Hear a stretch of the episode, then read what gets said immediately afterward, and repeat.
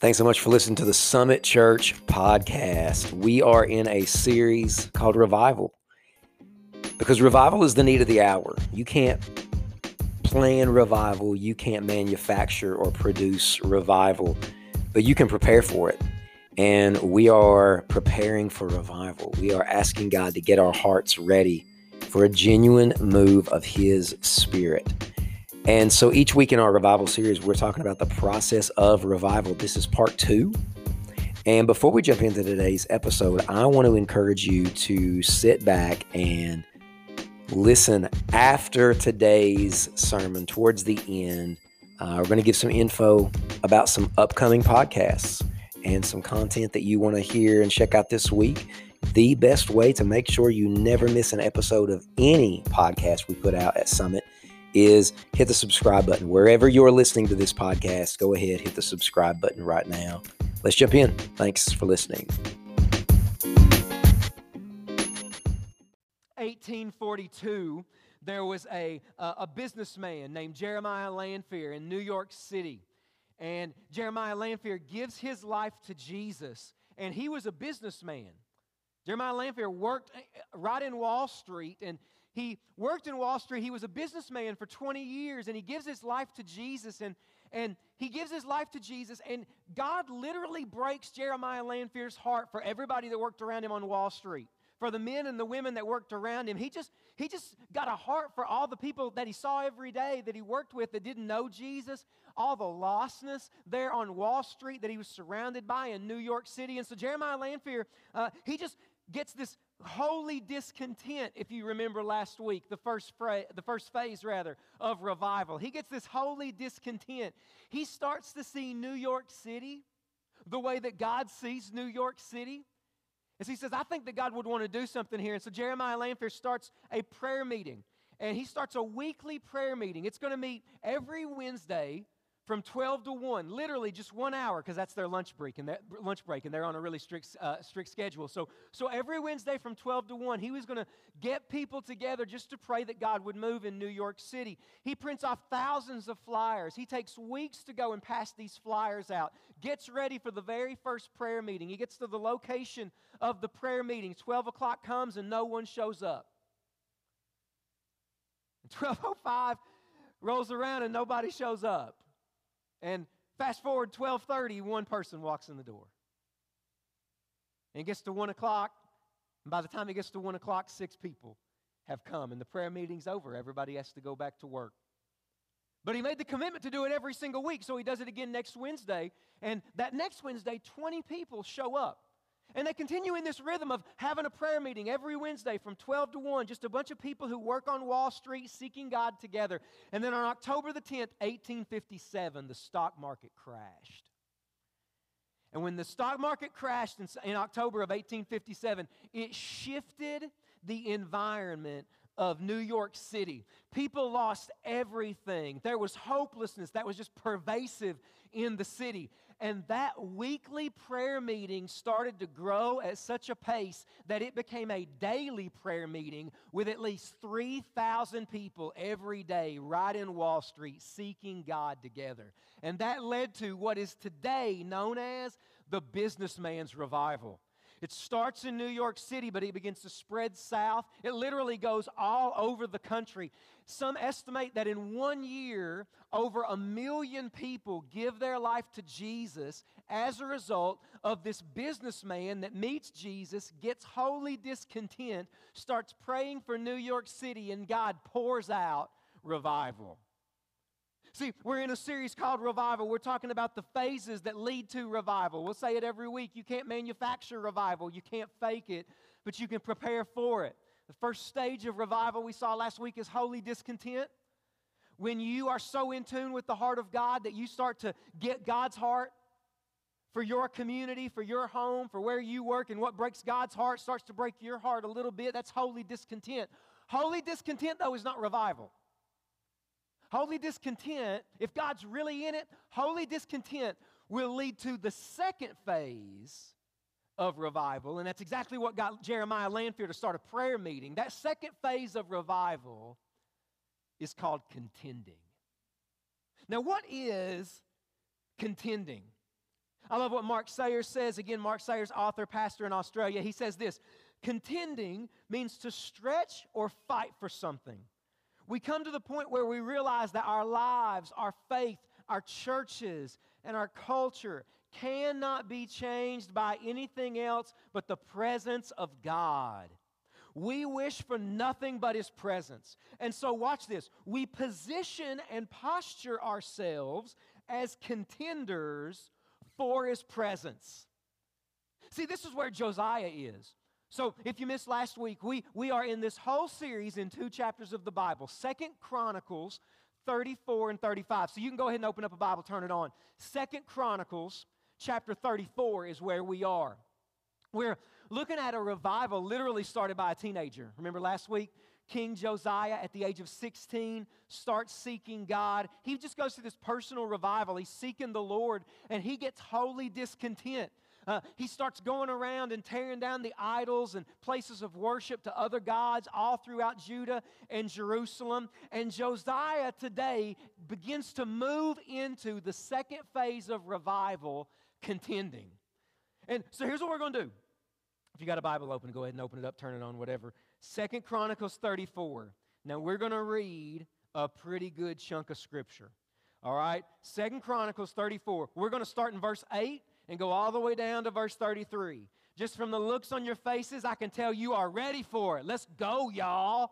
Let's do this. All right? Second Chronicles 34, 8 to 33. Words are on the screen. Hopefully, you got a Bible near you. In the eighth year of Josiah's reign, to purify the land and the temple, he sent Shaphan, son of Azaliah, and Messiah, Messiah, the ruler of the city, with Joah, son of jo- Joahaz. Again, I'm just you just do this. You know what I'm saying? You just try and you hope you don't break anything. The recorder to repair the temple of the Lord is God. We're going to read this and then we'll go back and recap it. If you're like, I don't understand what we're reading, we'll go back and unpack it after we read the whole thing.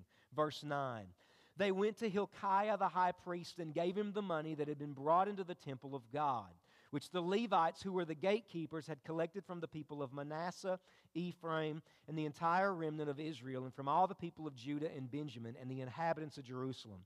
Then they entrusted it to the men appointed to supervise the work on the Lord's temple. These men paid the workers who repaired and restored the temple. They also gave money to the carpenters and builders and per- to purchase dressed stone and timber for joists and beams for the buildings that the kings of Judah had allowed to fall into ruin. The workers labored faithfully over them to direct them. To direct them were Jahath and Obadiah, Levites descended from Merari, and Zechariah and Meshullam descended of Kohath.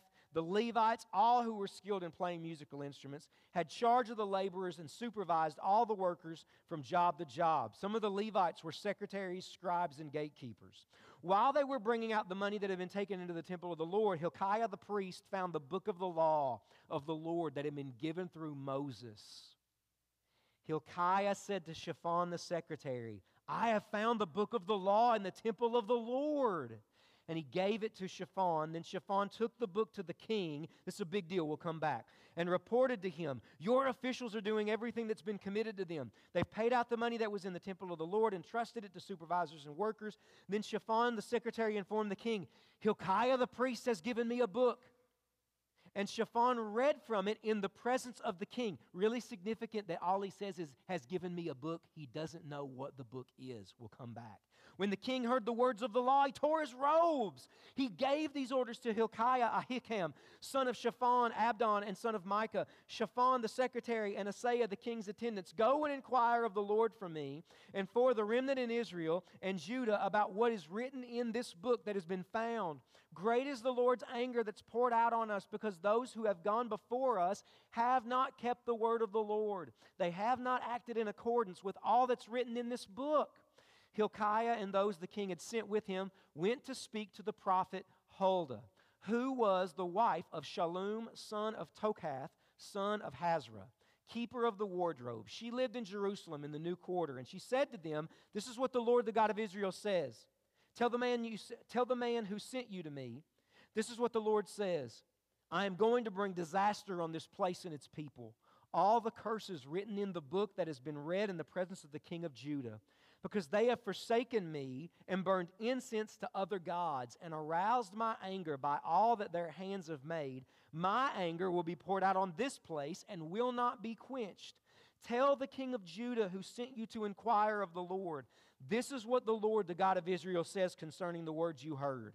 Because your heart was responsive and you humbled yourself before God when you heard what he spoke against this place and its people. And because you humbled yourself before me and tore your robes and wept in my presence, I have heard you, declares the Lord. Now I will gather you to your ancestors, and you will be buried in peace. Your eyes will not see all the disaster I am going to bring on this place and on those who live here. So they took her answer back to the king. Then the king called together all the elders of Judah and Jerusalem. He went up to the temple of the Lord with the people of Judah, the inhabitants of Jerusalem, the priests and the Levites, all the people from the least to the greatest. He read in their hearing all the words of the book of the covenant, which had been found in the temple of the Lord. The king stood by his pillar and renewed the covenant in the presence of the Lord to follow the Lord and keep his commandments, statutes, and decrees with all his heart and all of his soul, and to obey the words of the covenant written in this book. Then he had everyone in Jerusalem and Benjamin pledge themselves to it. The people of Jerusalem did this in accordance with the covenant of God, the God of their ancestors. Josiah removed all the detestable idols from all the territory belonging to the Israelites, and he had all who were present in Israel serve the Lord their God. As long as he lived, they did not fail to follow the Lord, the God of their ancestors. So that was a lot. And so, what happens is Josiah experiences this revival. We started on it last week, and he begins to go, to Jeru- go through Jerusalem, tearing down all of these idols that have been places of worship to other gods. And then, what Josiah does, this is where we just read Josiah knows that the temple, so the place of worship, is in ruins. They, they just let it go. It's in ruins, it's been destroyed. And so Josiah gives money for the temple to begin to be rebuilt. And as they're, as they're rebuilding the temple, they're digging through all of these ruins, they're putting things back, and you know, all this reconstructive work. And they find the book of the law. What is the book of the law? It's the Bible. It's literally the Torah. It's literally the first five books in your Bible right now. So they find the law, a massive scroll Genesis, Exodus, Leviticus, Numbers, Deuteronomy. It had been lost for a long time, and nobody knew where it was. And it had been gone so long. Did you notice we highlighted it? When it's found, they bring the book to the king and they say, Look, we found a book. They don't say we found the law. Now, now one of the priests knew it, but the person who delivered it to the king says, Look, we hey, we found this book. I don't know if it's a big deal. And then Josiah begins to read from the law. He tears his robes. We talked about repentance last week. He tears his robes because instantly he knows this is the law that's been lost tears his robes because it's a sign of repentance. He sees how far all the people have gotten from God. He knows this is a really big deal. So he sends people to this prophetess. It's a woman. Women are prophets too, okay? He sends people, he sends some of his representatives to a prophetess named Huldah to inquire what's God saying about this? What's God saying to us right now? And Huldah looks at him and says, Listen, God is going to judge the people because of their disobedience because they have wandered away from God, God is going to judge them. But I love the verse that we read. Did you see what Huldah said? But tell the king, because his heart was responsive to God, because he tore his robe as soon as he read the book, and he was repentant before the Lord, because the king repented and had a responsive heart to me. Tell him, I will not pour that judgment out during his lifetime. And so they send this message back to the king, and Josiah calls everybody together. And all of a sudden, it goes from just Josiah experiencing revival to the passage ends, and everybody, Josiah gathers everyone together, and they all, the entire city of Judah, all of God's people here, they are recommitting themselves back to God. So the revival is spreading.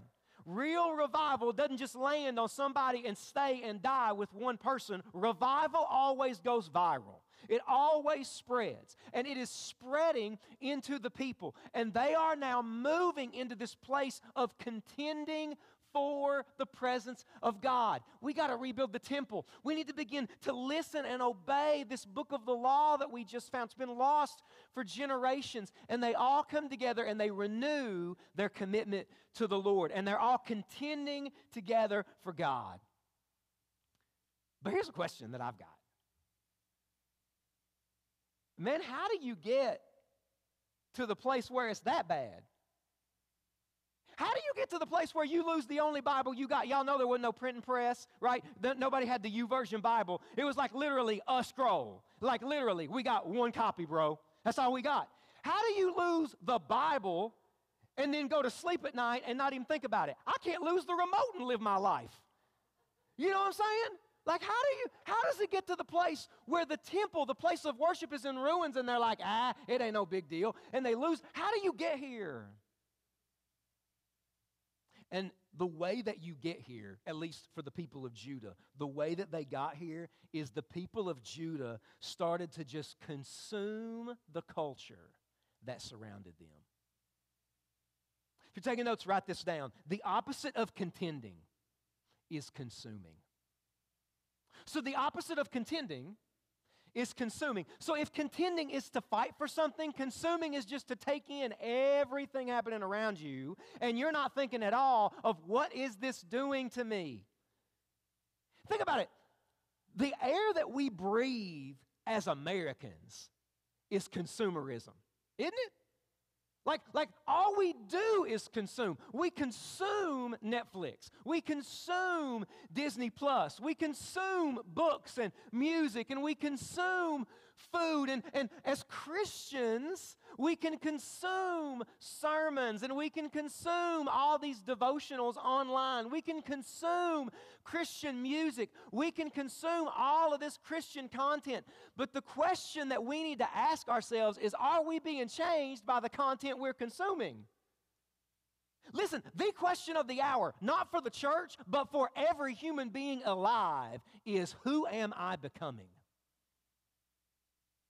Who am I becoming? And as followers of Jesus, listen to this, we are either being formed, shaped into the image of Jesus, or we're being deformed into another image. And if I am not being shaped into the image of Jesus, I am being deformed into the image of the world. And the way that happens is to just consume everything around me. Just to consume everything around us. See, this is a really significant moment. This is a really this is something really important that we have to consider. Here's the thing, Lord willing, praying very soon we will be on the other side of COVID-19. But for many people, the bitterness and the anger and the rage and the division that we have been discipled in in the past 18 months, we will take it to the other side. Why? Because we are becoming certain kinds of people at all times. At all times. Christian, non Christian, we are all becoming certain kinds of people, and we are either being shaped into the image of Jesus or deformed into the image of the world. Now, here's why this is a big problem. This is a big problem because consumers will never contend for revival. Consumers will never contend for revival. Why is that? Look again at verse 21. I think we, I think we might be able to put it on the screen here if we can. Look at verse 21 uh, here. Look at this little detail that they throw in about the previous generation. Verse 21, there it is. Go and inquire of the Lord for me and for the remnant of Israel and Judah about what is written in this book that's been found. Watch this. Here it is. Great is the Lord's anger that's been poured out on us because those who have gone before us have not kept the word of the Lord. They have not acted in accordance with all that's written in the book of the law. Another sermon for another day, but it's really interesting to me how God holds this generation accountable for the sins of another generation that's dead and gone. Another sermon for another day, but that just stands out to me. But do you see what happens here? Josiah is talking about a generation that's dead and gone. This former generation, watch this. They believed the law. They, this is the generation that would have had it, and this is the generation that loses it. See, the only way you can lose the only copy of the law that you have, and it's all right with you, is if you believe the law and you go to temple and you amen the law, but you don't do what the law says. See, the way that you can lose it and just consume it is to obey, to, is to hear the law preached, but and, and to believe it and to amen it, but to never do what it says. See, if you're taking notes, write this down. In consumer Christianity, acknowledging the truth replaces obeying it. Consumer Christianity is where we listen to sermons, we read Christian books, we listen to Christian music, but we don't do the stuff that we know. We amen it, we talk about it, we post about it on Facebook, but obedience to it, well, that's optional. That's optional. And so we'll amen stuff like the Sermon on the Mount, love your enemies, but loving my enemies, I don't know about, I don't know if I'm gonna do it. Right? Be a peacemaker. I'll amen that sermon all day long, but listen, listen, I don't know if I'm gonna do it. Right? Cast all your anxieties on the Lord. The Bible needs to get real. They don't know me, apparently right? In consumer Christianity, agreeing with the truth, acknowledging the truth, amening the truth is fine, but obedience to the truth is optional. Even though Jesus will say stuff like John 14, 15, if you love me, you will keep my commandments. Here's the thing consumer Christianity is so dangerous because it looks like Christianity and it smells like Christianity, but it's not Christianity. Again, Jesus, Luke 6 46, why do you call me Lord, Lord? Look at this. But do not do what I say. Why do you call me Lord, Lord, but you don't do what I say? So, really practically, let's just talk as a church. We're going to do this in just a second really practically as a church, at the end of every single service, I always take a moment and I lead people in what's called the sinner's prayer. The sinner's prayer is not in the Bible. There is no verse in the Bible that has the sinner's prayer in it. So, Mark, why do you lead people in the sinner's prayer every week? Because in Romans chapter 10, 9 and 10, it says, If we believe in our hearts that Jesus died for, died for our sins and God raised him from the dead, and confess with our mouth that Jesus is Lord, we will be saved. How do you believe in your heart and confess with your lips? One way to do that is prayer. And so many times people talk to me and they'll say, Mark, listen, I know I need, to, I need Jesus in my life. I know I need to get saved, but I don't know what to do. So that prayer that we pray at the end, that moment where we lead people in the sinner's prayer, anybody that wants to respond to Jesus, that is just a time, that's just a time where I am trying to practically help people who want to give their life to Jesus do it, but they may not know how to do it. But listen to me. Praying the sinner's prayer, giving your life to Jesus is a step, not the finish line. Baptism, we saw baptism last week in the second service. Baptism is a step, not the finish line. Listen, we can't settle for a Christianity that receives Jesus, receives the forgiveness of God, and then we think that the whole thing is just about waiting to go to heaven when we die. No, listen, Jesus doesn't save us so that we can wait to go to heaven when we die. Jesus saves us and calls us to follow Him daily. Amen? to follow him every day, to carry our cross every day. Mark, how do I follow Jesus every day? Do what he says. By the power of the Spirit, Holy Spirit, help me to do this. Help me to live this way. This isn't just stuff I'm supposed to agree with. Holy Spirit, help me to begin to live this way. The fruit of the Spirit is not amening in church, even though preachers love amen. Just a little side note. But the fruit of the Spirit is love, it's joy, it's peace, it's patience, kindness, goodness, gentleness, faithfulness, self control. What is it? It's transformation. And transformation happens through obedience, renewing our mind, walking in the Spirit. So, those things, receiving Jesus, baptism, even church on Sunday every single week, is a step towards the finish line, not the finish line itself. Does that make sense? That's, that's so huge. Does it really make sense? Because if not, we'll stop right now. So, it'll, it'll make sense. This is so huge because, watch this, in Bible Belt Christianity, which is in Eastern Kentucky, where Christianity is an assumed part of the culture, acknowledgement to the Bible and agreeing with Christianity is enough. It is not enough. It is not enough. transformed lives by the power of the Spirit. That's what God is after. It's not enough to acknowledge the truth, Jesus wants us to obey it. Consumers will never contend for revival.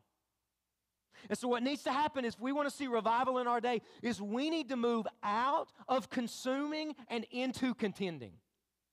We need to move out of consuming and into contending all over this passage. We won't put it on the screen because there's too many verses.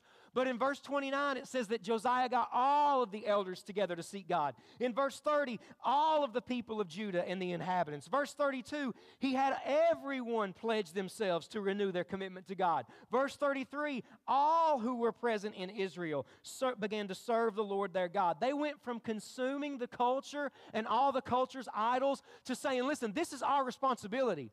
We need to seek God for ourselves. We need to beg God for His presence in our lives. And watch this because they begged God and renewed their commitment to Him and started to contend for the presence of God, God did not send the judgment that He was going to send to that generation. Think about that for a minute. Their prayers saved an entire generation. Do you realize that your contending can impact generations? Listen, somebody in here, God could grip somebody's heart. God could give somebody in this room holy discontent for Perry Central, and Perry Central could be changed because somebody in this church is blocking out time to get on their knees before the face of God for that school. Amen? Or your school, or your family, or where you work, wherever it is. Listen, your prayers, your contending can impact the generations in eastern Kentucky. Your prayers, your contending. You may die and go into the presence of the Lord, but listen, your prayers live on after you go. Amen? And your prayers could be the seed that one day leads to the harvest of revival that results in an entire generation meeting Jesus. And the trajectory and the story of an entire region is changed because the previous generation contended for God to move. Amen? Does that make sense? So, how do you contend? This is easy. The way you contend is in prayer. The way that we contend is in prayer. Why? Why, why is the reason that we contend in prayer? See, the reason that we contend is in prayer because so many times we're used to our plans. So many times we settle for what we can do. So many times we settle for our vision of things. Listen, we don't need our vision, we need God's vision. Hello? We need, the, we need earth to look more like heaven. That's not coming through human strategy, that is coming by the power of the Spirit. We don't need what we can do. We need what God can do. And so we need to cry out for the presence of God. And you remember what we said last week all it takes, all it takes for this to happen is one hungry person. And it, and it ain't got to be me. It doesn't have to be the pastor. It doesn't have to be a leader. It can be a businessman on Wall Street who looks around and says, Something's got to change. I'm going to start a prayer meeting next Wednesday. It can be a mom. It can be a grandma. It can be a dad.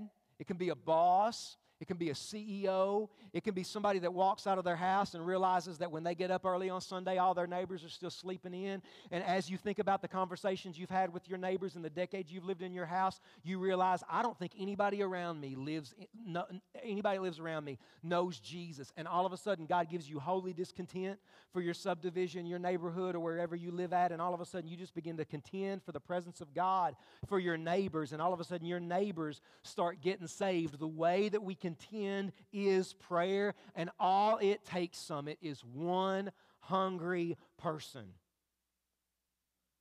And so, if God is calling us to be a church of prayer, to be a people of prayer, then what we need to do is we need to build environments. We need to build places of prayer in our church. This is one of the reasons why we're doing something like 24 7 prayer.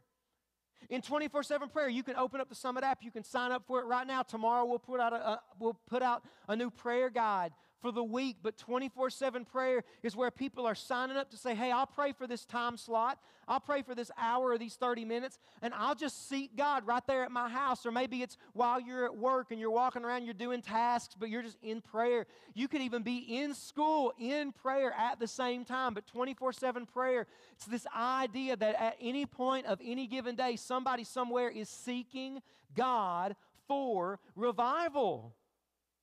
Man, I want to challenge everybody to be a part of it. You're going to hear us announce more places of prayer, more environments of prayer, more opportunities as a church where we can lean into and contend and beg God for revival. But let me start here and we we are done. Let me start here and we'll give you one question to kind of wrap all this up, apply it to your life. And it's this question for you Where has God put you that you need to begin contending for?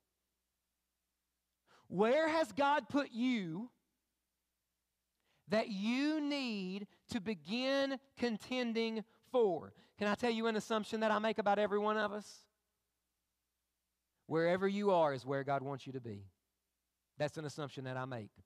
Now, you may hate where you are, and you may not be there much longer, but you're there today. Amen?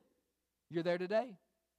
And I just believe that God is so sovereign that God has put you where you are to be a temple of the Holy Spirit in that office building, in that environment, in that home where you're the only fam- family member who wakes up every Sunday, wants to seek Jesus, and wants to know Jesus Christ. I believe that God's put you where you are. Where has God put you that you need to begin contending for? So, school started this week.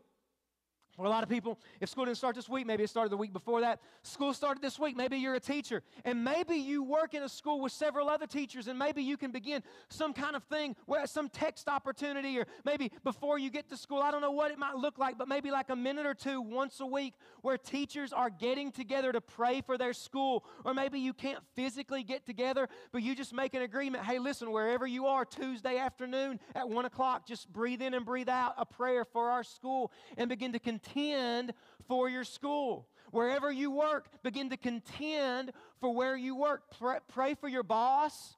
Pray for your boss. Some of y'all are like, listen, I'm praying for my boss. You better believe it. Change that prayer. Change that prayer. Hello? Dial, change the dial on that prayer, right? That God would move in the, your boss's life. Pray for your, your co-workers. Pray for the people that you work with. Pray for the people you go to school with. If you're on a team, pray for the people on your team. Where has God put you that you need to begin contending for? And our time of response this morning is simply this I want to challenge you to begin to pray for wherever God has put you today.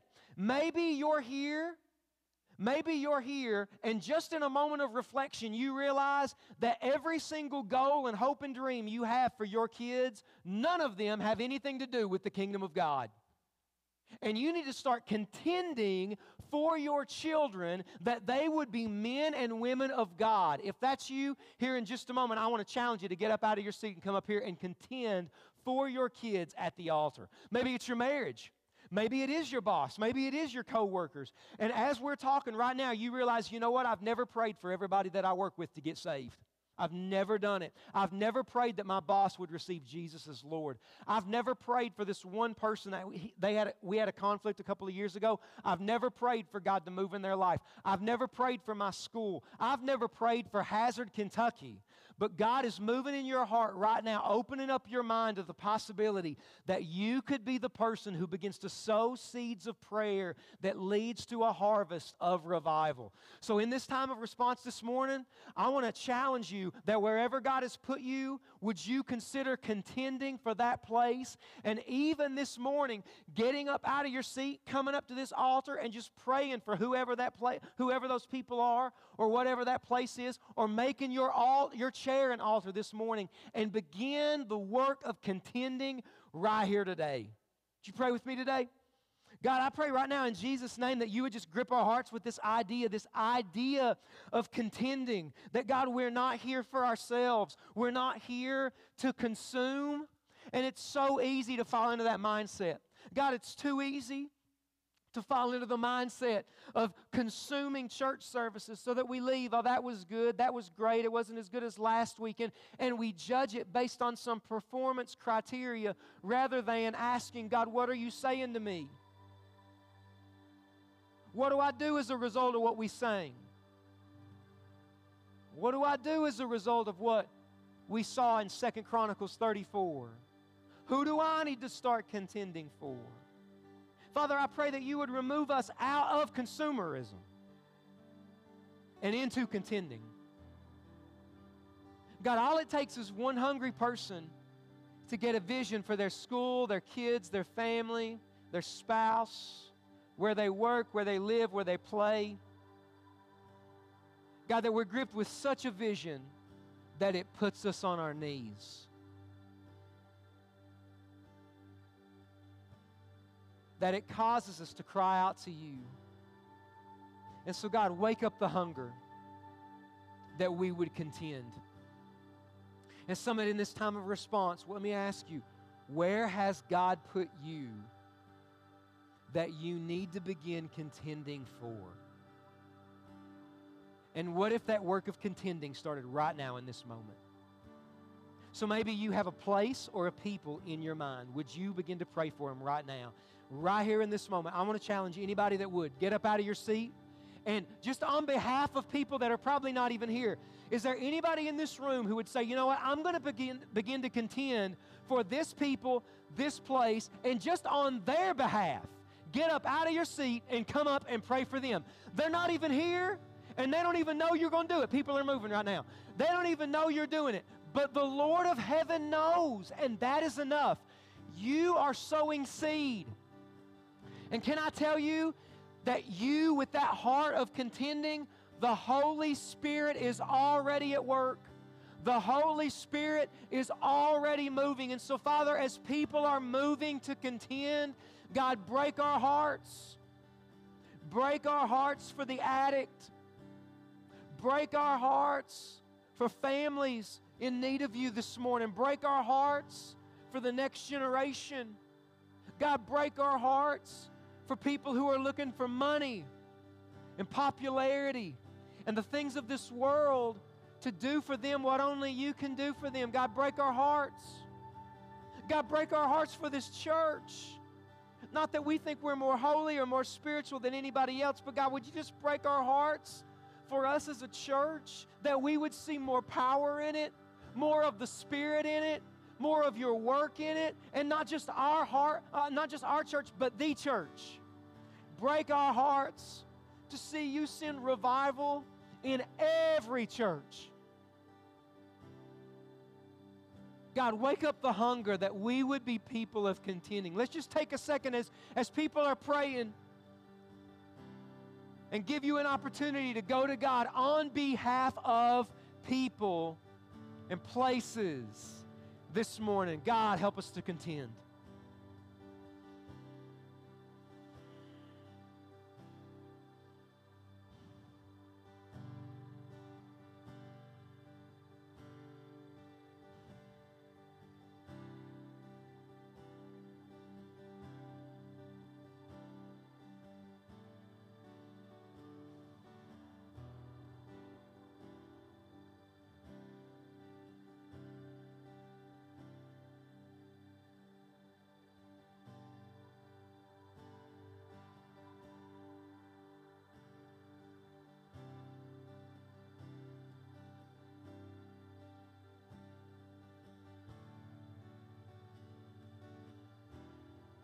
And as we're just continuing to pray, maybe you're here. And maybe you would say that you believe that God is real. You enjoy church, you like to come, you, you even believe the Bible. But do you know Jesus Christ personally? Do you have a relationship with Him? Has He sent the Spirit of God in your life and you've experienced His love and His forgiveness? Can I just tell you, if not, you can today. The good news is that He's here and He's available to you today. And you can come to Him just as you are right now in this moment. Right there in that seat, you can come to Him. And so, right now, today, if you know you need Jesus in your life, don't let anybody talk you out of it. Don't wait. So I'll do it next week. No, right now, today is the day of your salvation. If you know you need Jesus, don't let anything get in the way of you coming to Him today because He is ready to receive you. And this is that moment that I talked about in the sermon. If you want to give your life to Jesus today, but you're just really not sure what to say or, or how to do it, the Bible does say if we confess with our lips Jesus is Lord and believe in our hearts God raised him from the dead, we will be saved. That's what God said, not what I say. And so, right now, if you want to confess with your lips in prayer that Jesus is Lord and receive his forgiveness, just pray this prayer with me right where you're at. Say, Dear Lord Jesus, forgive me for my sin. Come into my life and save me today. I give my life to you right now. Be my Lord and help me to follow you starting today. Thank you for loving me and for saving me and for filling me with your spirit. And Father, I pray that as we wrap up this service, God, I pray that you would write on our hearts what it means to contend. Wake up the hunger in this church that we would be people who contend for your presence instead of just consuming it. God, that we'd start to contend in prayer for this region like we've never have. In Jesus' name. And everybody said, Amen, Amen, and Amen. Summit, I want to ask you to do something, and, and I know I ask you to do this every week, and so because I ask every week, a lot of you are like, well, I know what he's going to say, so forget it. I'm not going to listen to this. I'm going to tune him out. Um, but I believe in this. I want to ask you if you would do something this morning. If if you came up or if you didn't, but you say, you know what, man, I need to start contending for this place, these people, whatever it is, I want you to grab a connection card right now. Somewhere near you is a connection card, okay? And on that card, I want you to write down on the back of it, I am going to contend for, and put it down. And man, can I just tell you that, at least for me, I'm a big journaler. I write in a journal what God's doing in my life all the time. And man, God just uses when I when I when I take a pen and write it down, God, I'm going to do this. I, and I put it down physically, I can look at it.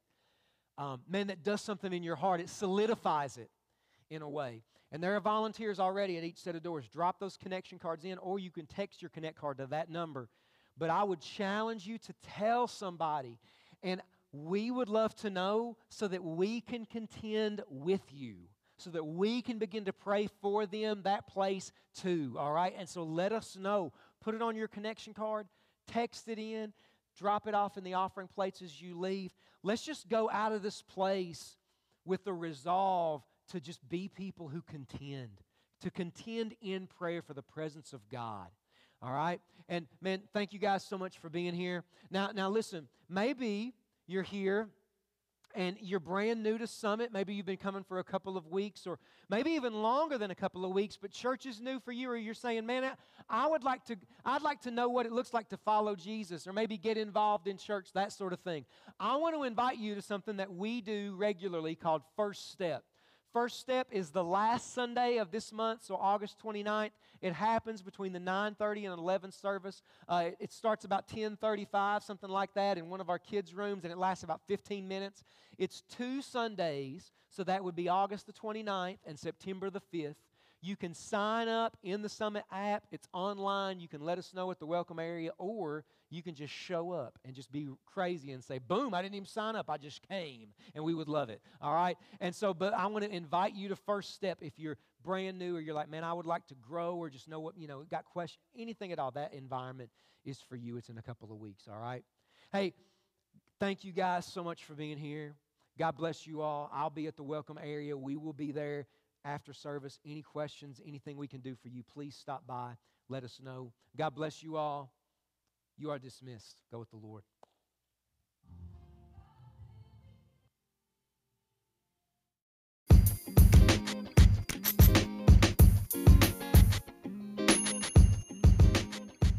You know, I think it's so important that we keep in mind that the goal of even something like listening to a sermon podcast is not to get more information. It's not even to say, hey, that's a good sermon or that's a good podcast. It's transformation. And transformation happens that by the power of the Spirit, we would do what Jesus says. We would be obedient. We would take up our cross and follow him. And, and we do it out of love, not not out of duty or, you know, we're, you know, like some chore that we hate. We obey because his ways are good, because he's faithful. He's worth it and he's worthy of it, and we love him. And so, one of the things that we want to help our church with, you, our listeners, just anybody that might jump into the podcast, is how do you pray? So many people are intimidated by prayer, don't know what to do when they pray. Contending prayer is something that you might hear and think, man, I'm in. How do I do it? So stay tuned for some podcasts this week and in the upcoming weeks where we just talk about how to pray and try to flesh this out and just try to get some real practical help. And so that's coming up in the Summit Church podcast. Remember to subscribe because this is not just a podcast of sermons. There's different podcast content coming your way. Make sure to hit the subscribe button. We'd love to know what you think. Leave a rating and review wherever you listen. See you next time.